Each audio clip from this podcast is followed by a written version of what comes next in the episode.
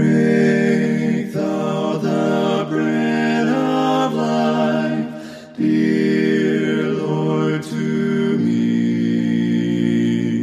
Welcome to Daily Bible Reading by the North End Church of Christ in Ashland, Ohio. We'll take a chronological approach to reading the Bible, one chapter at a time. My name is Matt DeVore. Let's start reading from God's Word. Deuteronomy chapter 1 from the World English Bible.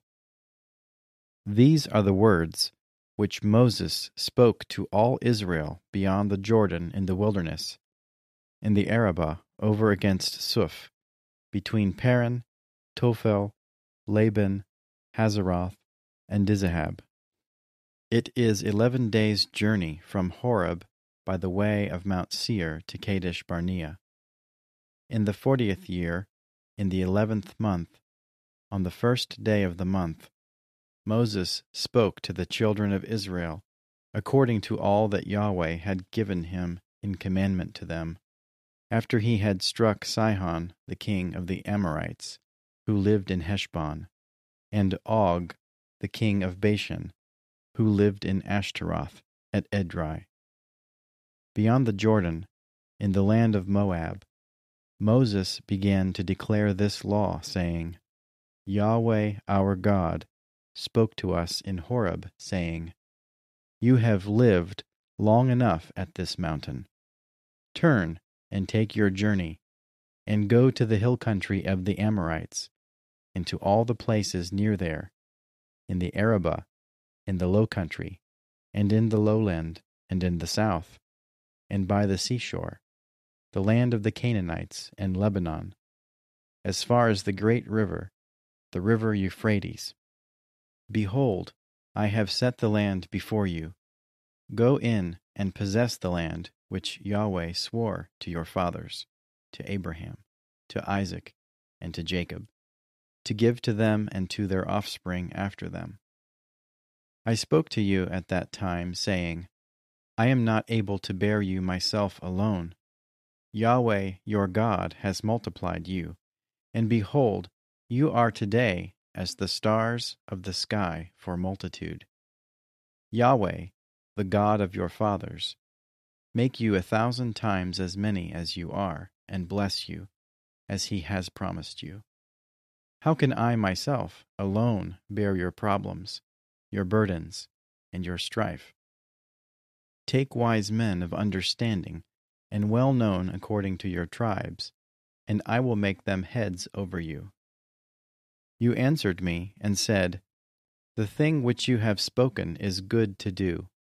So I took the heads of your tribes, wise men, and known, and made them heads over you, captains of thousands, and captains of hundreds, and captains of fifties, and captains of tens, and officers according to your tribes. I commanded your judges at that time, saying, Hear cases between your brothers, and judge righteously between a man and his brother, and the foreigner who is living with him. You shall not show partiality in judgment. You shall hear the small and the great alike. You shall not be afraid of the face of man, for the judgment is God's. The case that is too hard for you, you shall bring to me, and I will hear it. I commanded you at that time all the things which you should do. We traveled from Horeb and went through all that great and terrible wilderness which you saw, by the way to the hill country of the Amorites, as Yahweh our God commanded us. And we came to Kadesh Barnea. I said to you, You have come to the hill country of the Amorites, which Yahweh our God gives to us. Behold, Yahweh your God has set the land before you. Go up, take possession, as Yahweh, the God of your fathers, has spoken to you. Don't be afraid, neither be dismayed. You came near to me, every one of you, and said, Let us send men before us, that they may search the land for us, and bring us word again of the way by which we must go up, and the cities to which we shall come. The thing pleased me well I took twelve men of you, one man for every tribe. They turned and went up into the hill country, and came to the valley of Eshcol, and spied it out. They took some of the fruit of the land in their hands, and brought it down to us, and brought us word again, and said, It is a good land which Yahweh our God gives to us.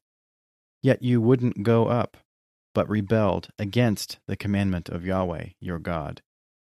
You murmured in your tents and said, Because Yahweh hated us, he has brought us out of the land of Egypt to deliver us into the hand of the Amorites to destroy us. Where are we going up?